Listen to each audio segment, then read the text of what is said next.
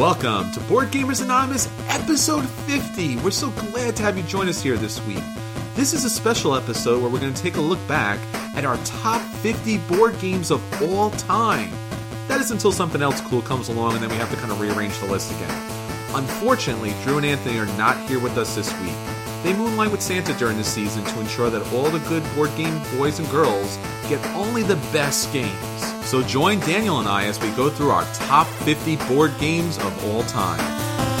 You're listening to a proud member of the Dice Tower Network, dedicated to bringing podcasters together for the greater good of gaming. It's sort of like Voltron, but with better lip syncing. Find out more at Dicetowernetwork.com. Welcome to Board Gamers Anonymous, the podcast about gamers and the insane fun we have at the table together. This is Chris. And this is Daniel. After the last episode, people were shouting, You guys got to come back. You got to do one more. I know it's a stress, you know. I know everybody else wants to jump on the podcast, but if you two guys could come back, that would be awesome. Yeah, and I mean, it's a big job for only two men because our fans will know this. This is our 50th episode. Woohoo! Yeah, so that's that's a pretty big deal for us here, and so we've got something special in store for you today. Chris, why don't you tell them what we got for them? So we got to 50 episodes. We want to do a, a special podcast for you. This week we thought about our top 50 games. Which one ranks one? Which ranks 50? You know, if there's something that is not on this list that you think that should be there, let us know because we're happy to play something new and review it for the podcast. Yeah, I mean, so this is our top 50 games, not yours. This is our top 50 games. But we would love to hear yours, right? So if you have just individual games you'd like to suggest, or if you want to give us your whole top 50, we'd love to hear from you. Absolutely. Check us out on Board Game Geek. We have a Facebook page. We have a website, boardgamersanonymous.com, and you can pick up our all the podcasts there, all the blog articles, all our news articles. Really have great content on our website. I know many people sometimes when they, like the podcast is talking about a website, usually go there and it's just a podcast. This is a fully functioning website. It has a lot of material. Drew puts a lot of stuff up there. Anthony keeps it nice and sharp. Yeah, because we're just too awesome for any reasonably length podcast to try to capture all that. It would it would take days. It would literally take days. We've got to be multimedia with our awesomeness. what we're going to talk about in this episode is kind of the top 50 games and you know where they fit in our placement in our lives and how we've enjoyed these games and hopefully how you'll enjoy these games. So if you haven't heard about these games before or haven't had the opportunity to sit down and play them yet, we would highly, highly recommend playing them. Yeah, these are 50 games to play before you die. Absolutely. So while we do kind of lean towards the, the lower numbers being better, you know, as you get closer to number one, any of these 50 games will offer you a great time. Now on to Board Gamers Anonymous Top 50 Games for 2014. Woo. Let's talk about number 50. 50. Our number 50 game is Ticket to Ride. Choo choo. I'm just making sound effects. Sound right effects now, are awesome, man. And actually, the what's one of the fun things about Ticket to Ride is you can get the Ticket to Ride app, mm-hmm. and it has that little choo choo sound every time you every time you add a train to it. So that's a, that's actually a lot of fun. Ticket to Ride is a classic game. You all probably know about it, but if you haven't played it before, you're picking up train cards in order to build routes. And then you'll have these cards which say you have to build a route from, let's say, Los Angeles to San Antonio, and you'll score points on that. It's simple, it's easy, it's Days of Wonder's, kind of cash cow. It's just recently came out with a 10th anniversary box set, which is beautiful. So Ticket Ride plays with everybody, and it's something you should definitely check out. Yeah, and this is one of those few games that has had such a profound impact on the gaming community as a whole that pretty much everyone knows it. And I do think it's clear that Ticket to Ride has been a major contributor to the hobby and is one of the reasons that we're able to have a community so active as to have podcasts and review sites and all of that. If it weren't for them, we probably wouldn't be here. Absolutely. Well, our thanks to Alan Moon on that. Yep. All right, our number 49 San Juan. I love San Juan. This game is one of my favorite games I've ever played, and it was one of the first games I played with a board game group, right? People who I didn't already know. Uh, and we sat down together, we played this game. I was a bit intimidated, you know, because there's all these games going around with kits and pieces and markers. I'm pretty sure there was a four way combat of mage wars going on in the background, and anyone who's ever seen that knows that that's an intimidating thing to see. Uh, but someone sat me down, played San Juan. It's simple, it's easy, it's fun, and it showed me how elegant game design can be. Right, there is one number that matters. Every number refers to the exact same thing: the number of cards. How beautiful that is! How elegant that is! It is. It is so smooth, so clean, and manages to be very fun and engaging while having essentially one mechanic. Yeah, I mean the the idea that there's just a single deck of cards and it acts as the buildings and the currency. I mean, it seems kind of obvious now, but it's revolutionized gaming and it's a solid game for a deck of cards. This is clearly a game you could sit down, you can play, you can have fun with. Everyone enjoys it and there's been, you know, spin-offs you know, based upon this card mechanic, and it's just it's it's really a great game. Yeah, and for those of you who, like myself, really want this game and were heartbroken at finding out that it was sold out, Ravensburger Game is coming out with a second edition of San Juan. So look for that uh, and look forward to that because San Juan is fantastic. All right, now on to our number forty-eight, Love Letter. Um, uh, I don't have a sound effect for Love Letter. Aww. so, Love Letter is another brilliant small card game. It's a micro game. It's really the micro game. You know, since Love Letter came out, everyone's been trying to replicate it. Just take a look at Kickstarter, and every game is a micro game. And honestly, they're not. Love Letter is the micro game because it's the smallest deck of cards I've come across that has so much flavor, so much activity. It's part of the Tempest universe everyone plays this game to the point where now it's almost getting a little sickening because there is a version and a skin for practically everything you can imagine. There's, there's a Batman one. you know, there's there's a Munchkin one. There's a Christmas one. There's a you know, there's just there's more and more and more. And and by the time this podcast is over, there'll probably be another five. But it's it's a simply brilliant game, and it deserves every accolade it's gotten. Yeah, absolutely. I mean, this is one of the first games I played with my girlfriend May.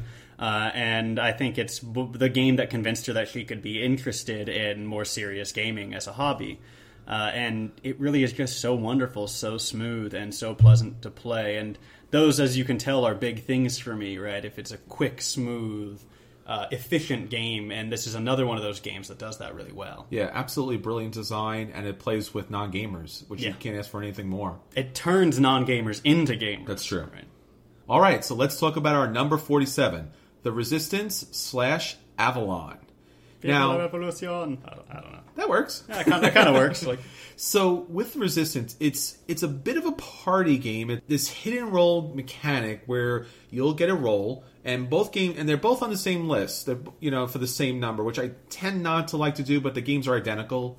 You know, the more recent update of the Resistance has the Merlin character in it, so basically you're getting a roll. You're the good guys or you're the bad guys, and then there are missions, and then somebody will choose who goes out on the missions. Now, the good guys want all good guys on the mission, so they'll pass the missions. The bad guys want to fail the missions. Whoever has the majority at the end of past missions or failed missions wins the game. And with the Merlin part, which is pretty interesting, is you know they have knowledge which they can try to communicate to the other players to not put that those people on the missions. But at the same time, there is an assassin, and if the assassin, which is part of the bad team, kills Merlin, chooses that character that, that's Merlin, uh, the bad guys win. So simple, easy, quick. Honestly, it's going to become the party game that you know everyone knows eventually. Yeah, again, this is another fantastic game. I feel like I might need to stop saying that because it's going to be a truism for our top 50 games, right? Nothing on this is a game we don't think is fantastic, though we might have some personal disagreements about how fantastic. Um, I actually remember Sherry from the uh, Myriad Games, where we used to play, from the Staten Island Board Gamer Group. She sort of ran that event. She was telling me one of her favorite gaming stories involved this one, where they. Uh, you, you get these little trader cards that tell you you're on the bad guys, and she gave one to everyone as a joke to see what would happen. And she said the the ensuing confusion was fantastic. So there there's a home variant if you feel like being a little puckish. I hear that. I actually did that with a love letter game. If you get the, the original Japanese version, they give you multiple princesses and I handed out the, the princess to everybody. So I just every everyone just going, uh oh. I'm sorry, but your princess is in every castle. That's right. quantum flux. Like I said, Love Letter has a version for everything, so this is the Mario version. yeah, there you go. It's a million dollar idea. All right, another favorite game, our number 46, Gravwell. Right, so this is one of my favorite games in existence. I'm sure you guys are getting tired of me uh, harping on this by now. Did you finally change your last name to Gravwell now? Almost. The the papers are getting held up in court, but you know we're working on it. Um, this is the single most creative racing game I've ever played. It is one of the few racing games I've ever enjoyed, and it is just incredibly well designed. Uh, it was the designer's first game, which is incredibly impressive to me, considering how smoothly it plays and how innovative the idea is. Uh, and it's going into a second printing now, so that's good news for everyone. I highly suggest you pick this up. It's a lot of fun. It looks quite intimidating when you first, you know, see the game and you try to work out the calculations in your head about, you know, working with gravity or pushing against gravity and such. But it plays smooth, it plays simple, and it's it's very interesting. Yeah, the only reason I was satisfied with it being this low on the ranking was because it is kind of a niche game, right? It's uh, a little bit complicated, a little bit more complicated than most racing games are, and it involves a little bit of sideways thinking, and it takes players a little bit of time to get used to that. Right? People are used to a much more straightforward sort of thing, but this is all very relative, right? The significance of your cards that you play depends upon the cards that other people play and their positions to one another, and it becomes very difficult to predict. Uh, so it can be a little slow for people to pick up sometimes. Our number 45 game, Alhambra. Now, Alhambra is a really interesting, you know, gateway game, especially for family and friends, but it does offer enough strategy that hardcore gamers will be interested in this. Basically, you are purchasing tiles to add to your Alhambra, and some of the tiles have walls, so there are certain placements that work better than others. And then whoever has the majority of certain colors in each of the scoring rounds will score additional points. It's simple, it's sweet, it's got an enormous number of expansions to it, and generally it's a lot of fun. I know myself and Anthony really love this game. Plays pretty much with everybody. Yeah, Alhambra, like Ticket to Ride, is one of these games where I'm not sure what we can say that hasn't been said before because it is such a staple of the gaming world. I guess what we can really say here is it's a staple for a reason, right? It's a good game, it's fun, it's smooth, it's well designed. Uh, I'm repeating myself every one of these, but these are the standards by which we judge games, right? I think the one da- the one downfall with this is for some reason it has not gotten the wide appeal, wide press, wide wide marketing like a Ticket to Ride or a Carcassonne. I actually like this better than Carcassonne. You Yeah. know, and it's it's a little disappointing. I wish this game got out to more people. Yeah, it, it's a wonderful game. It's definitely something to pull out and put on the table if you haven't had the chance to do so already. Great. Our number 44 game, Boss Monster. Oh, I love Boss Monster. It's a fantastic game. I have a T-shirt that says Boss Monster, which Chris was very kind and gave to me after he won it, uh, and uh, I, I wear that shirt all the time. It's a lot of fun. I think it's a little bit low on this list because the expansion is what makes it so much better. It you know it plays good. It's an interesting game. It, it has a lot of nostalgia to it. So if you're a video game fan from the 8-bit, 16-bit generation, this game is really going to come home to you. Basically, you're a boss monster, and your boss monster will have a special ability, and then your job is to build the dungeon, which are cards. And then as you build cards, they'll have certain treasures in them, which will attract certain heroes. You're trying to kill the heroes. Whoever collects most souls wins the game. The expansion gives you special items and relics and things where the heroes come in the, into the dungeon with those, and if you can knock them off, you'll get those. So it adds so much more to the game. It's a light, fun, interesting game, and something you should definitely check out. Now on to our number 43, Quantum. Uh, Quantum is another fantastic game, uh, sort of an instant classic. You roll dice to determine the kind of ship you have in an area, and then you fight over resources. And very almost uh, standard space battle game, except it's so uh, light. And again, I'm going to use that word efficient, right? It's one piece. The die does so much work here, right? It, it represents the ship, and you roll them to randomize effects, but wherever they land just represents a different kind of ship. Yes. Uh, and I think that's just fantastic. Our number 42, Cosmic Encounter. Now, what's really interesting about Cosmic Encounter is the special abilities of the aliens. When you play a sci fi game, you live and die based upon how unique they can make this universe. It should be somewhat, you know, reasonable and interesting and something you can kind of grasp onto, but the aliens should look alien, the powers should be somewhat alien, and this game has a it's a competitive game, but it has a co-op kind of mechanic to it because fate is going to decide based upon this deck of cards who you fight, and then you can call for allies, and the person you're attacking can call for defenders, and then everyone can commit ships, and then they have their powers, and you'll play cards, and there's attack cards of certain values. It has so much to it. It's a great game.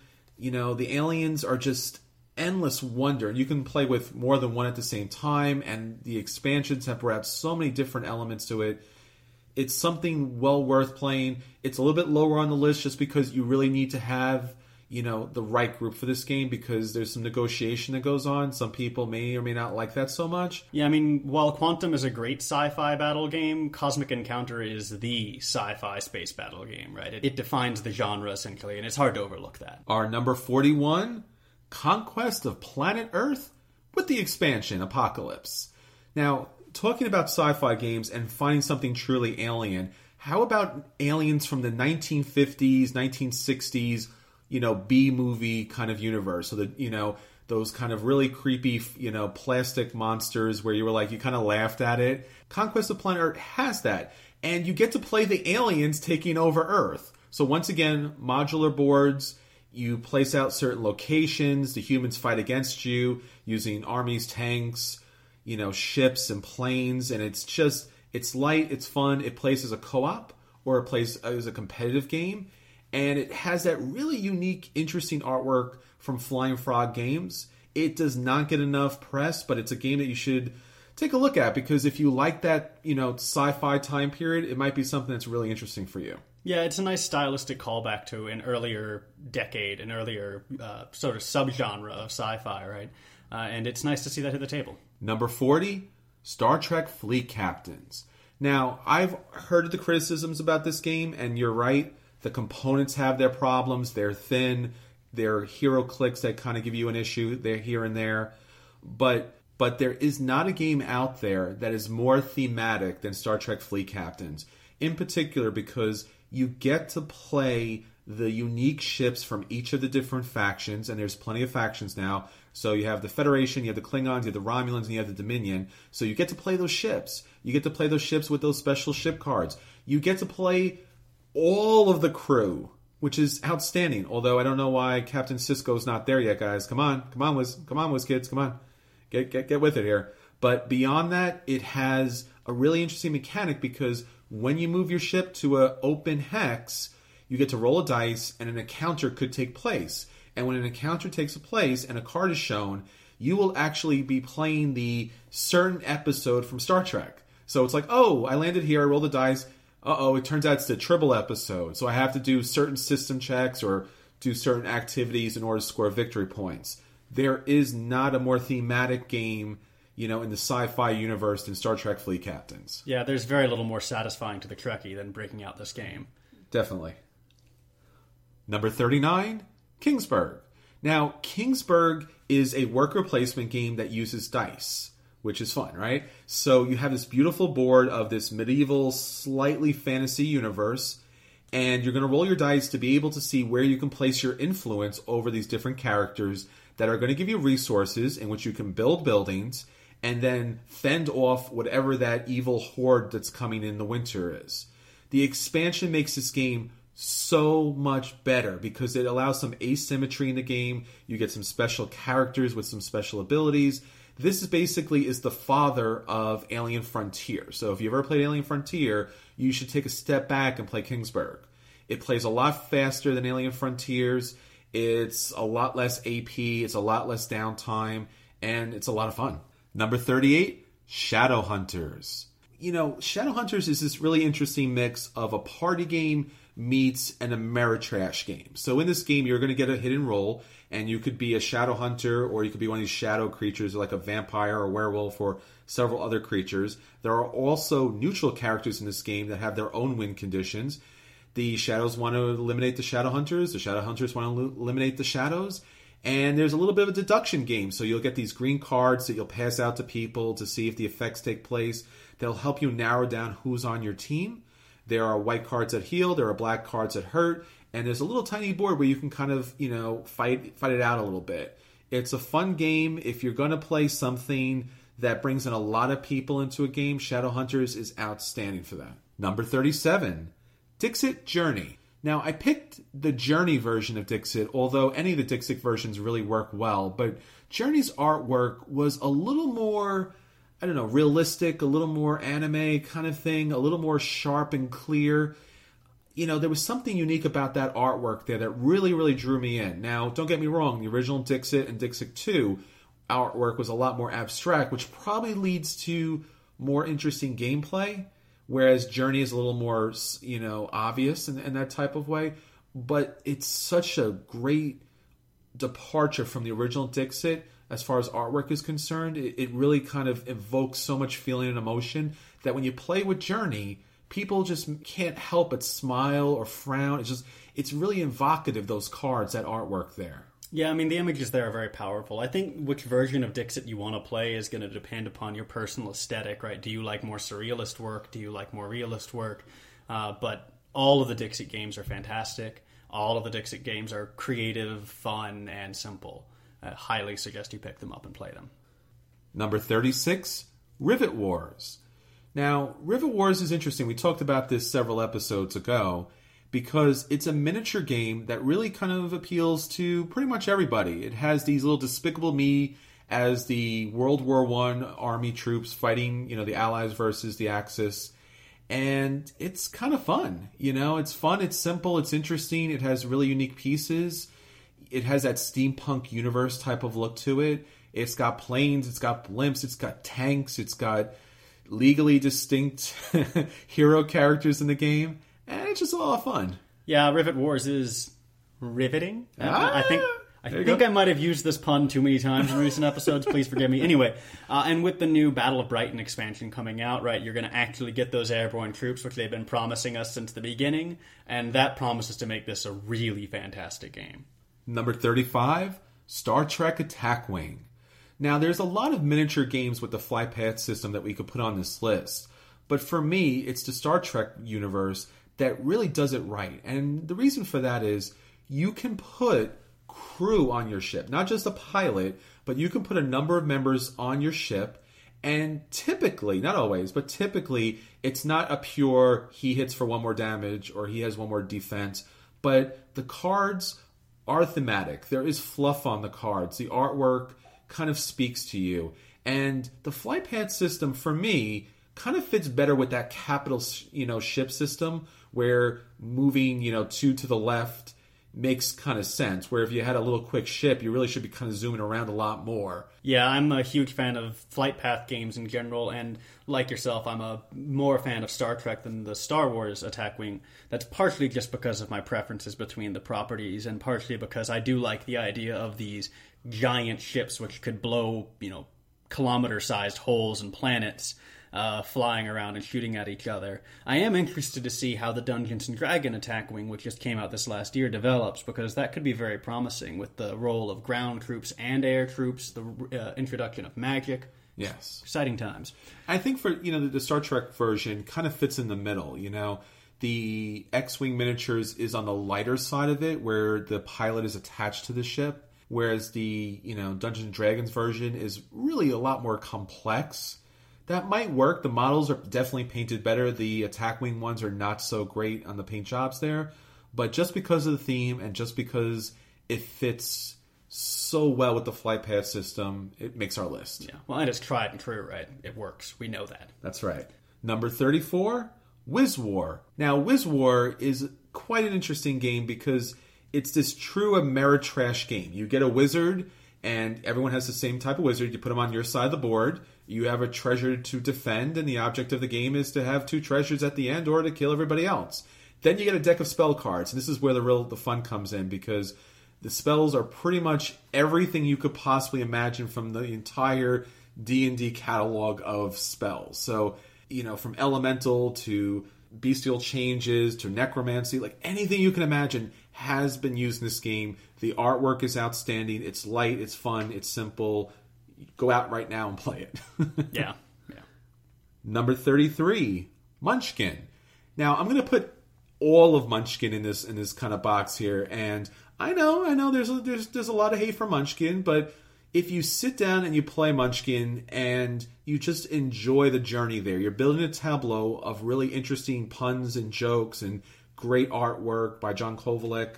It's so much fun. It plays everybody. There's a reason why it sells as much as it does.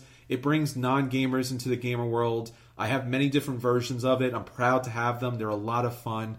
If you're concerned about the really big issue with Munchkin is that it plays too long, check out Apocalypse version because the Apocalypse version has these seal cards that when they open up and you hit the seventh seal, the game ends automatically. So that kind of solves some of that issue. Yeah, I've never really understood the Munchkin hate. It's a fun little game to me, but I guess I could see some people thinking it takes a long time. Yeah, I mean, there's a lot of everyone rushes up to the end, and then there's a lot of playing of cards to stop those people. But the artwork is so humorous, so cute, so fun, so indicative of our gaming kind of history that I can't see why you wouldn't have fun with it. And if it's not the D and D version, there's literally a version for everybody. Yeah, yeah, absolutely. Number 32, Lords of Waterdeep. Now, Lords of Waterdeep is a, is also another interesting game. It's the Dungeons and Dragons universe, but a Euro game. So you get to play a worker placement game, which is kind of different for your D&D players out there. And hopefully, this game has brought you into the fold as far as the tabletop game is concerned. It's a little light, it's a little simple, but that's not bad. It's a good entry level game. If you're more of a hardcore gamer, I would highly recommend picking up the expansion because it adds some different elements to it. But, you know, this game hits the table. I have yet to see someone who's kind of turned it down. Yeah, it's a strange game in that it has a foot in two different, very different camps, right? It's both a worker placement and a D&D themed, and that is really not a combination I would have thought would be successful, but is one of the classics in both of those genres, which is telling of its quality. I mean, it's a little challenging. You're going to be playing cubes at certain times. You're going to be like, oh, you have to play four orange cubes to, you know, finish this quest and stuff. But, you know, pick up the D&D meeples and enjoy a great game. Number 31, Betrayal at the House on the Hill. Yeah, so you guys know how much I love this game if you've been listening.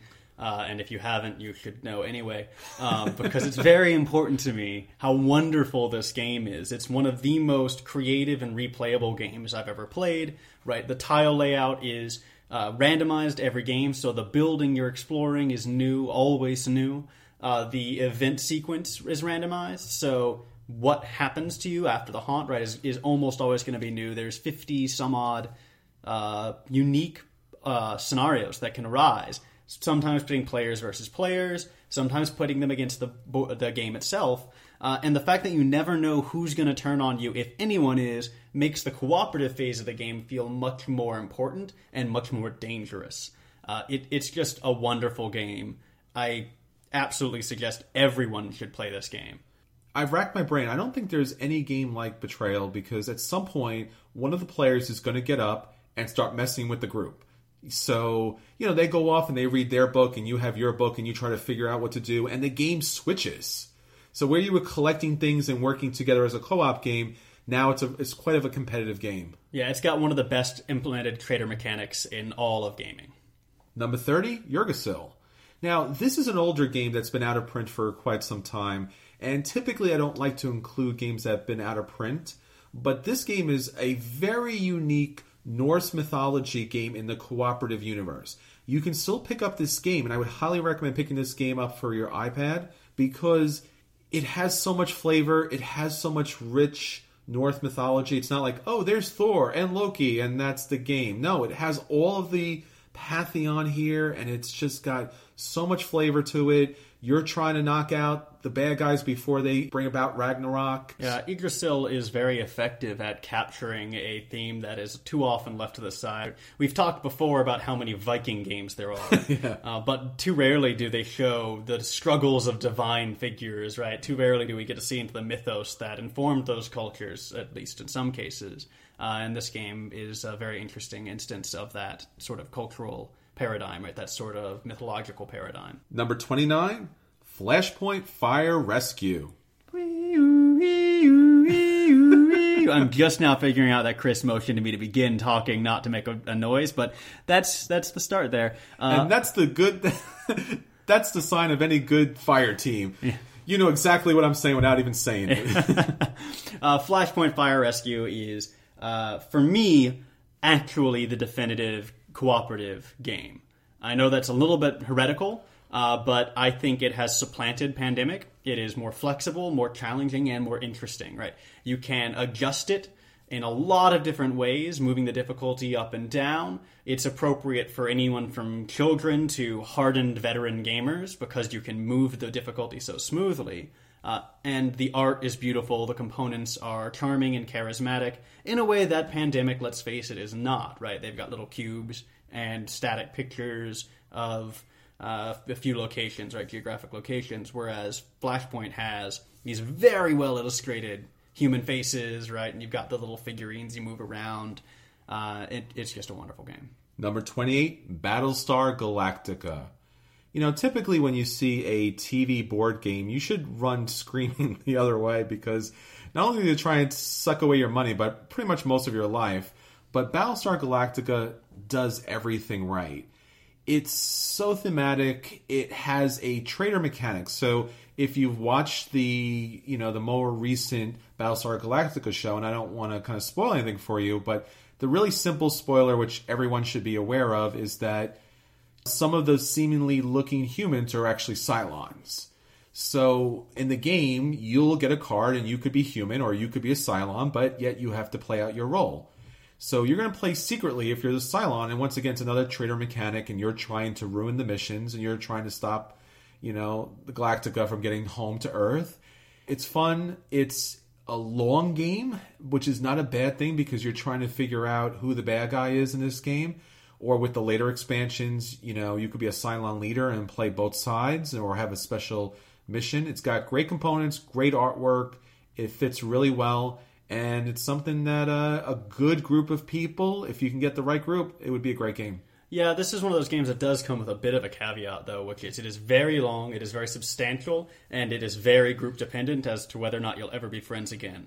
uh, so keep that in mind, right? Make sure you have a good group when you bring this to the table, and more appropriate for a group of veteran gamers than it is for a newbie. Uh, whereas some of the games we've talked about, Love Letter or Flashpoint, right, all those would be fine for newbies. This game is not newbie friendly.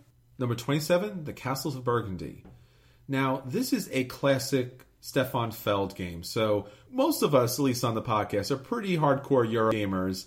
And, you know, The Castles does something right, which basically is you are going to get points, and you're going to get a lot of points, and you're going to be picking up tiles to add to your little tableau and placing those tiles to, to kind of fill those spots and score those victory points.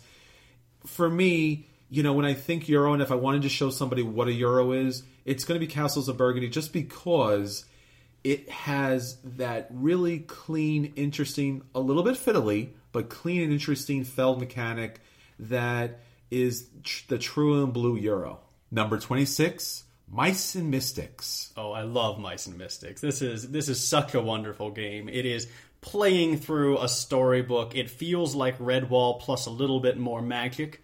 Uh, and it is one of the best games at evoking a theme that I've ever played, right? There's the cat, which is unto a dark god, right? And when the cat hits the ground, you need to be running because you're not going to win that fight. Uh, there's humans will occasionally interact with you, and again, right, just you're outclassed because you're a mouse. Mice aren't going to win that fight. Uh, you slip through corners, you steal cheese, right?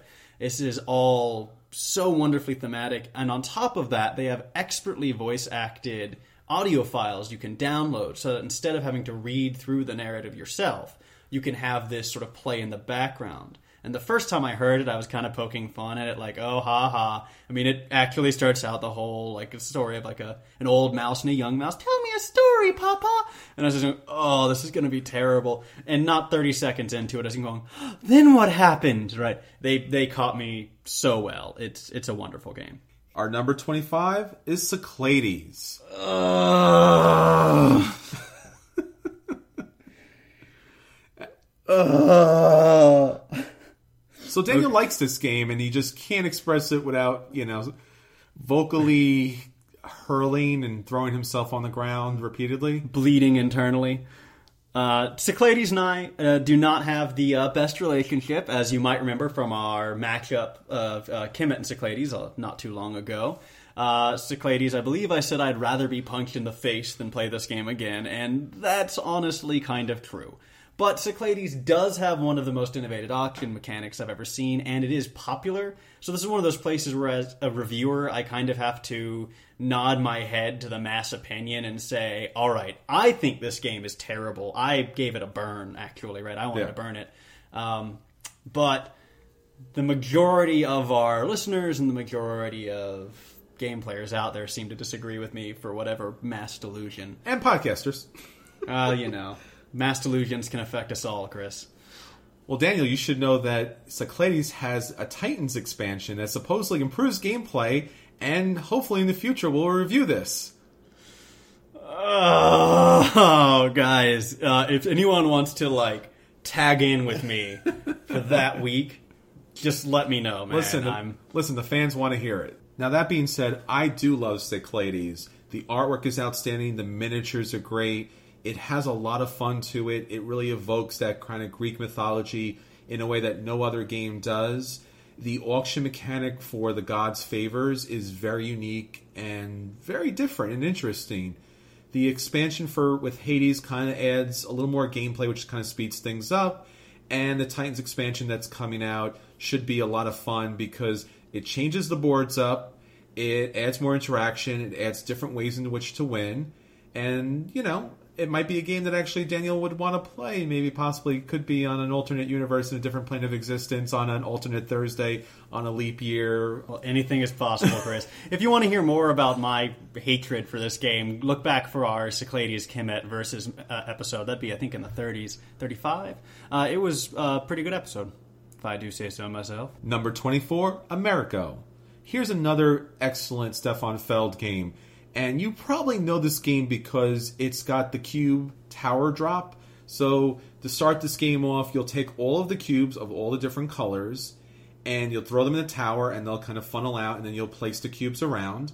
And then throughout the game, you'll be picking up and dropping more and more cubes in there. And depending on the color of cubes that come out of the tower, it'll allow you to take that action that number of times. It's got a modular map, so you'll be able to build this kind of wondrous island board. And it's a lot of fun. It's interesting. It's a Euro game, and if you like Euro games and you like big towers with dropping cubes in it, it's fun. Number 23, Kemet. Kemet is a game I really enjoy. It's one of my favorite games, and we did a Kemet versus Cyclades episode, and I loved Kemet, and I wanted to destroy Cyclades and those involved in its creation.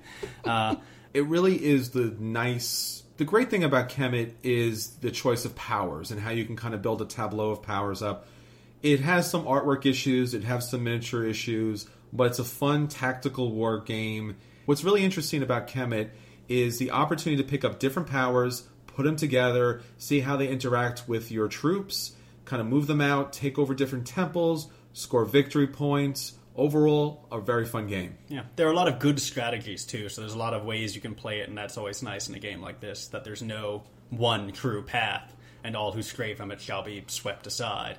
There's a multitude of options available. Number 22, The Duke. The Duke is a small game. You might have seen this before. It's got a little tiny board, kind of looks like chess. It has these wooden little blocks, and on the blocks is the character that you're playing. Now, you'll move the characters based upon their movement pattern, which is also on the little block of wood, which is great. You don't have to look at a rule book, it's all there. But now, here's the fun part once you take your movement, you flip the tile over, and then it has a whole second set of moves. So you have to do a little, a little memory kind of game there because you have to memorize, you know, what's going to happen once you move it to some other place. But it's it's for such a small game, it replaces chess for me, and it's kind of got so many expansions to it. You really can kind of play with it for hours. Yeah, I mean any game that can contain its rules on the board, I'm a fan of. Number twenty one, the DC Deck Builder game, and its really fun expansion, Heroes Unite. Yeah, DC Deck Builder is one of my favorite games, and it is the game that I think has gotten the single most play out of my entire collection. Uh, this game, when I would bring it to Myriad, when Myriad was still around, every week I brought it, it got pulled out There was a while when I got sick of it, so I had to stop bringing it because I knew people would want to play it with me. There's a period of time when I got sick of it, so I had to stop bringing it to Myriad because I knew that everyone would want to play it as soon as I pulled it out. Uh, because it's that good of a game. I like the core game a lot, and I like Heroes Unite a lot. They're both really excellent uh, games, both standalone, and you can mix them together, though that's probably not advised because there are a few mechanics that might get off kilter there. Um, and I think that the the early expansion Heroes Unite and the core game are a little bit better than the Crisis expansion, which I think lost some of its edge. Uh, and you can hear us talk about that in our Legendary versus uh, DC comparison, uh, DC Crisis comparison, which was just a few episodes ago. Yeah, it's a lot of fun. It's as I said again and again and again. It's the potato chips of games.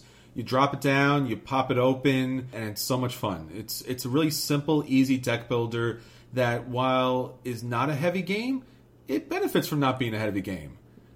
Yeah, this is the second Cryptozoic game that it makes it into my list of favorites. This, along with Gravwell, so I, they're doing something right over there. And just an honorable mention to the Lord of the Rings deck builder game, the Naruto deck builder game, the Street Fighter deck builder game. They're all pretty much the same type of game with a little difference here and a little difference there. You can check out one of our older verses, you know, the Street Fighter 1 versus the Naruto version, but it's fun no matter what flavor you go with. Number 20, Smash Up and its endless numbers of expansions. Talking about flavors, oh boy, do we have flavors for you.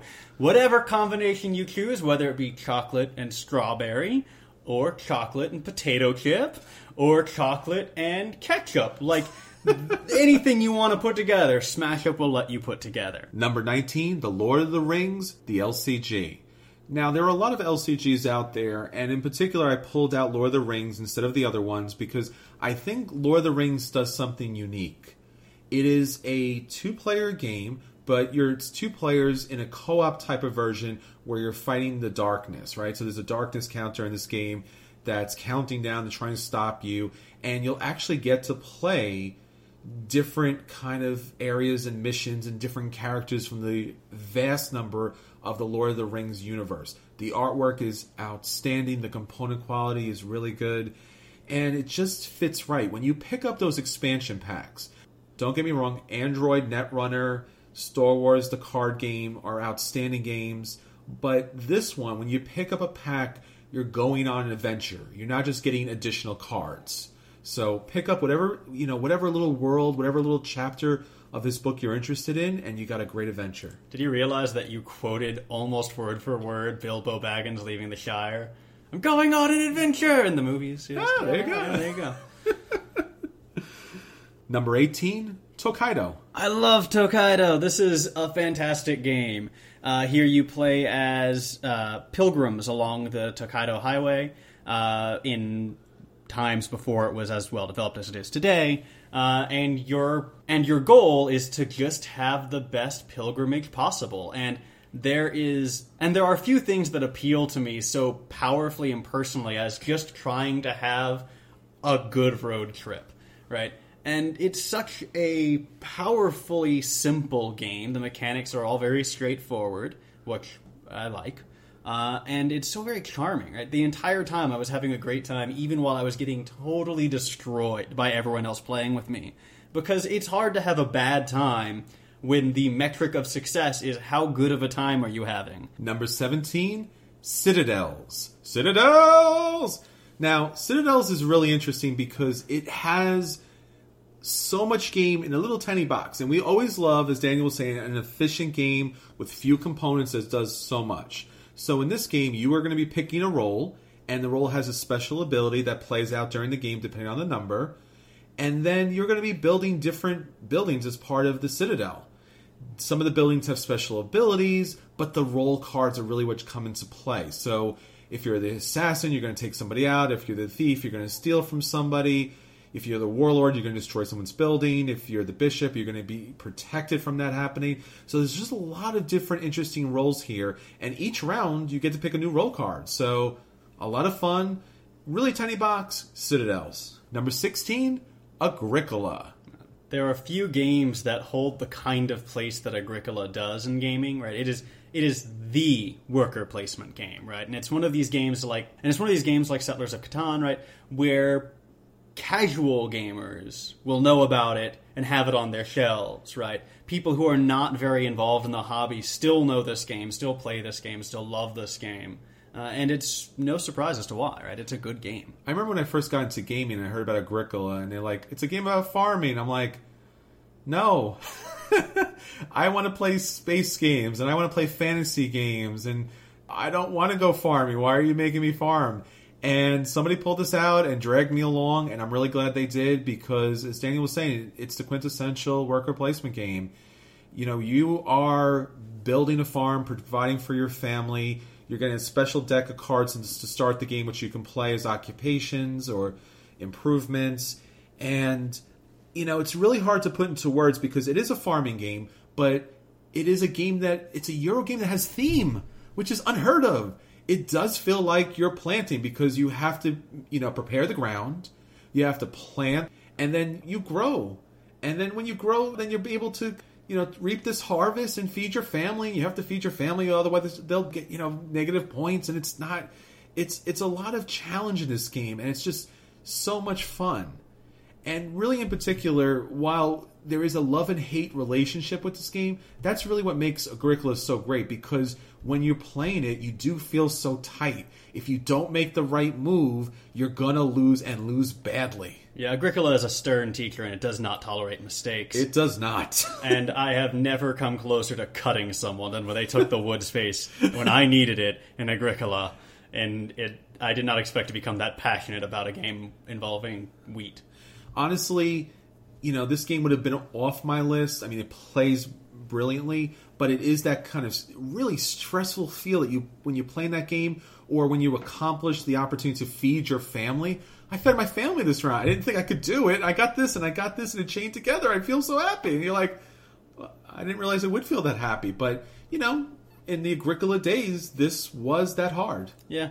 In, in my advice for playing this game, set your own personal goals, just like life. Don't compare yourself to others. Just be happy if you have enough. Because it can be brutal. It's very brutal, but it's a lot of fun. Number 15, King of New York. Now, King of New York replaces King of Tokyo. Now, I know this is a little bit unheard of, and I own all of King of Tokyo, and I'm really glad about that.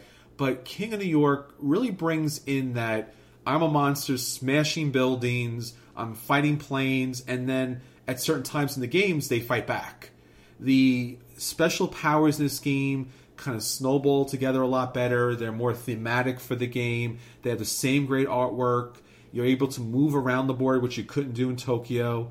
So this game is definitely an upgrade from King of Tokyo. Plays a lot of people. It's a great gateway game, and it has that Yahtzee mechanic. Yeah, just to echo this again, right? It's a fantastic game. You get that additional mechanic of destroying buildings and cars and dealing with fighter jets, which is great. Uh, you get some inter monster competition that's a little bit more creative than the last game. And I think the biggest sign that they're using the game to its full potential that, in a way that they didn't in the past is that the one, two, and three side of the dice are now all replaced with sides that have unique effects. And that means a lot, right? That means they're really maximizing what they can get out of this game. Number 14, Revolution. I already used Viva la Revolution. I'm gonna do it again, Viva la Revolution! so we talked to Philip duBarry, who was the creator of this game not too long ago on Kicking the Habit, and Revolution's a really fun game. It's a Steve Jackson game, but it's not Munchkin. It's an area control game where you're bidding for influence, you know, on certain locations in order to control that area. You're using blackmail, you're using gold, or using force. It's fun. It plays a lot of people. It's a good entry level game, and it's now on its second expansion, so you can kind of mix the board up a little bit it's just a solid, solid game. Number 13, Suburbia. Now, Suburbia is the Sim City that you've always been waiting for.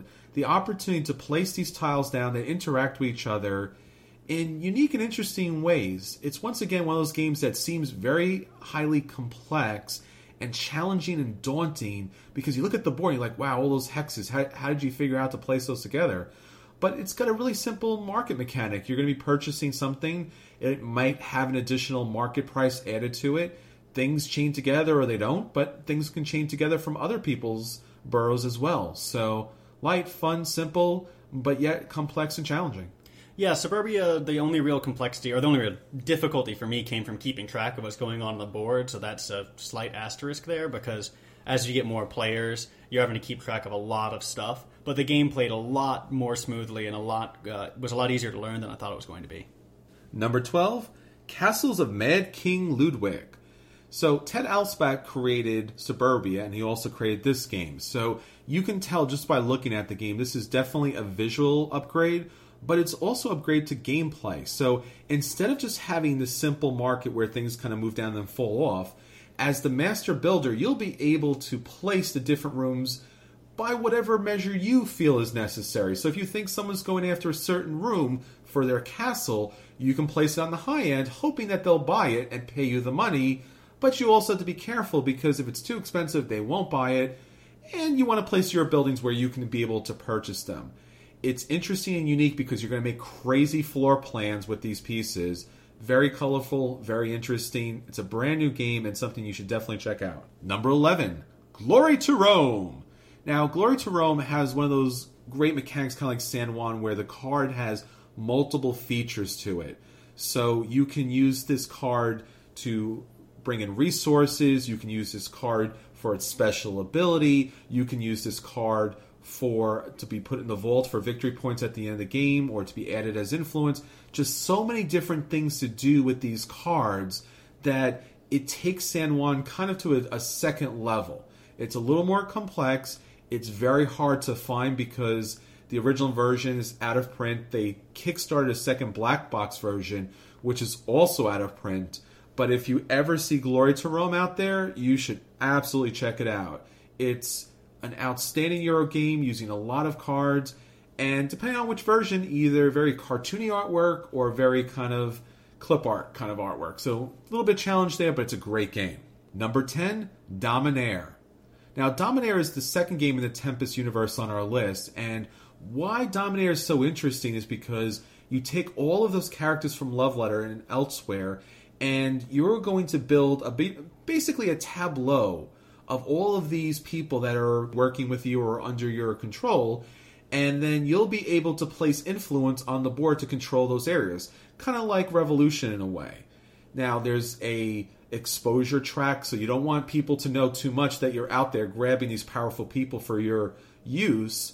But at the same time, you want to be able to control as many areas as possible, and you get special abilities and benefits. The gameplay is a little bit long and can be a little bit complex and a little AP prone, but if you can weather the storm, it's a lot, a lot of fun. Yeah, Dominare is one of the best political games out there, right? About political influence and sort of not quite diplomacy, but sort of getting your hooks into the population. I guess a sort of Machiavellian political method, right? It's it's a great game for that purpose. All right, number nine, Sentinels of the Multiverse. Verse, verse, verse, verse.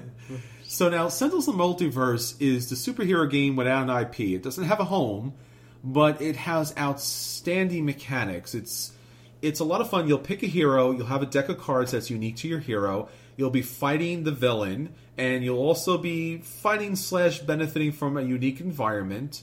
You'll kind of tag up together as a team what's unique about it, it, it actually has a story. From each different expansion, it kind of grows the story about these superheroes fighting against these supervillains in a cosmic world, in a world in which time and space change radically. You know, you have alternate versions. You know, if you can weather a little bit of the artwork, you're really going to love Sentinels of the Multiverse. Yeah, another great game. Um, people often pick this as an alternative to DC Deck Builder, which I don't think is quite right.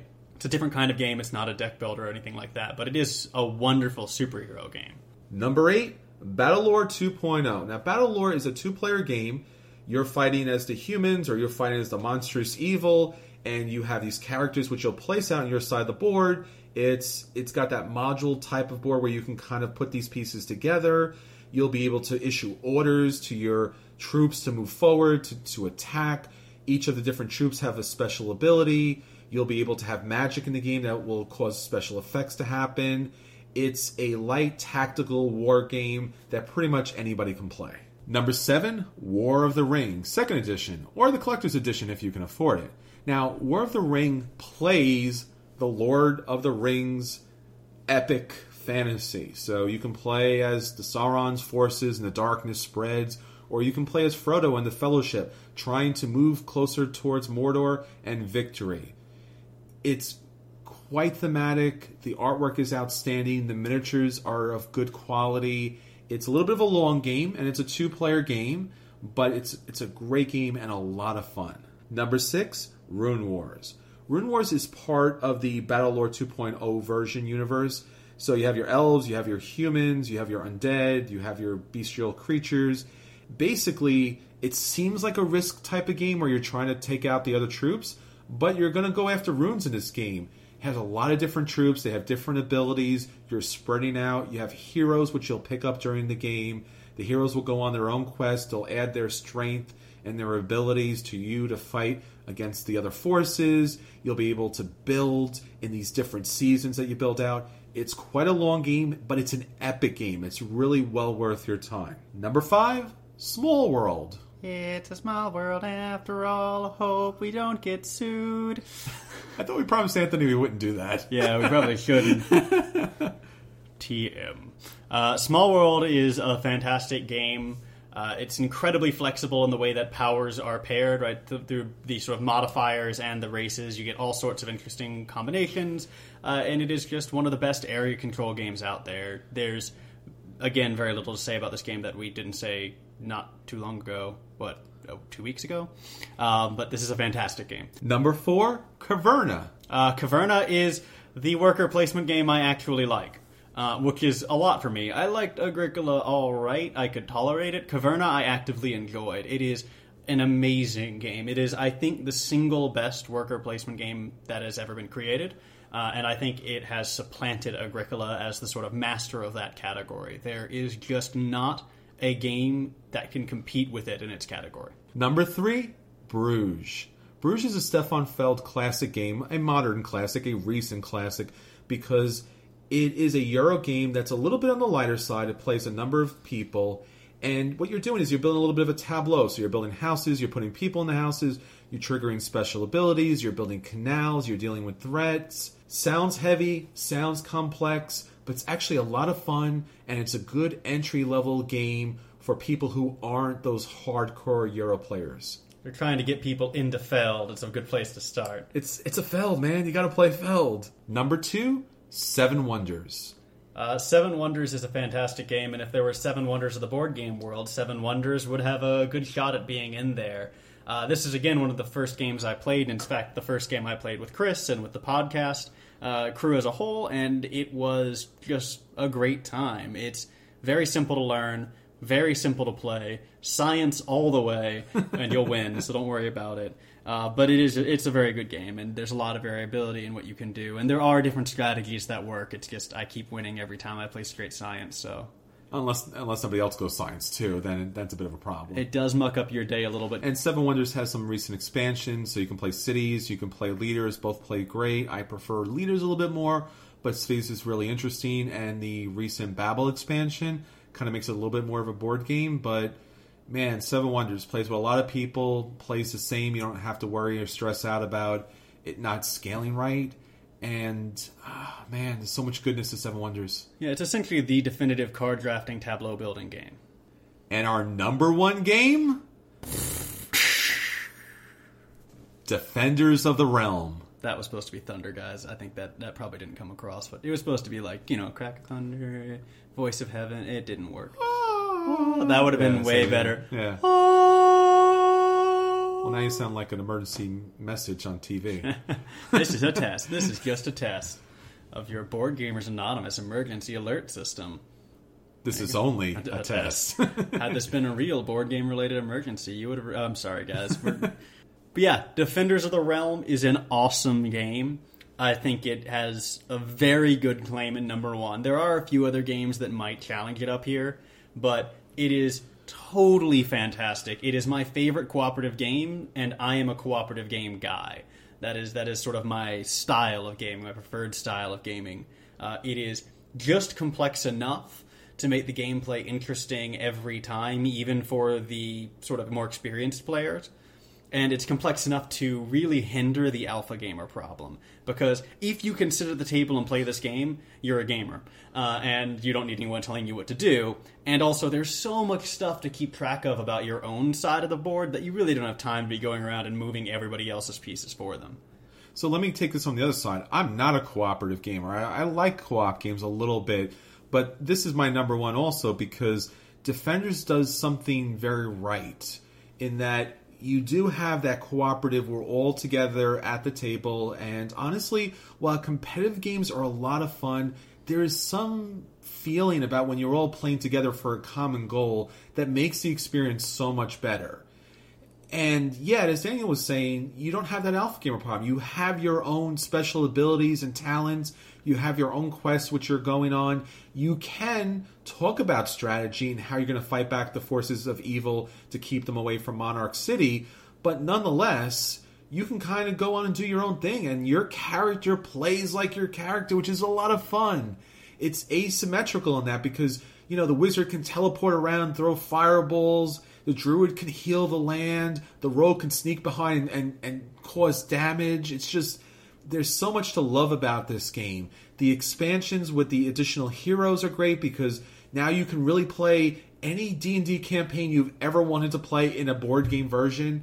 There's a dragon expansion that makes the game harder. There's special ability cards that you can add to this game. The artwork is nice. It has a simple pandemic mechanic to it as far as how the evil comes out and spreads, and yet at the same time, it plays different enough from a pandemic that when you sit down, you're like, you don't think about pandemic at all with this game. Yeah, I mean, I think the ultimate testament to this game is uh, goes back to the first time I played it. We were down at Gamers Gambit, the late great Gamers Gambit, with some really nice folks, and we were playing through this game. Uh, and we're usually a pretty quiet group when we play games, contrary to our on-air personas. We like to be respectful of the people around us, right? And this was a full day. Uh, and we got down to the final roll to kill one of the bosses, and we, after throwing everything at it, right, we had pulled three or four cards from up our sleeve to throw them on the table. The final roll comes down, we take it down, we get the hit, we kill the bad guy, and we erupt. Yes. we stopped the entire store with how much we were celebrating. And I totally lost track of it. Like, I totally didn't catch myself doing that. I was that genuinely excited. Right, this was the 90 yard uh, touchdown. This was amazing. And if a game can build up that kind of tension, that's something truly remarkable. This is an outstanding game, it's a credit to the industry. You know, I don't know what else that can be said about this game because it's something in which it incorporates so many elements from the other games we've been talking about on this episode that only by playing it can you truly understand and appreciate the greatness of this game and it's just a wonderful experience. Yeah it, it's a truly wonderful game that chris got me for christmas. So or you know winter festival what have you.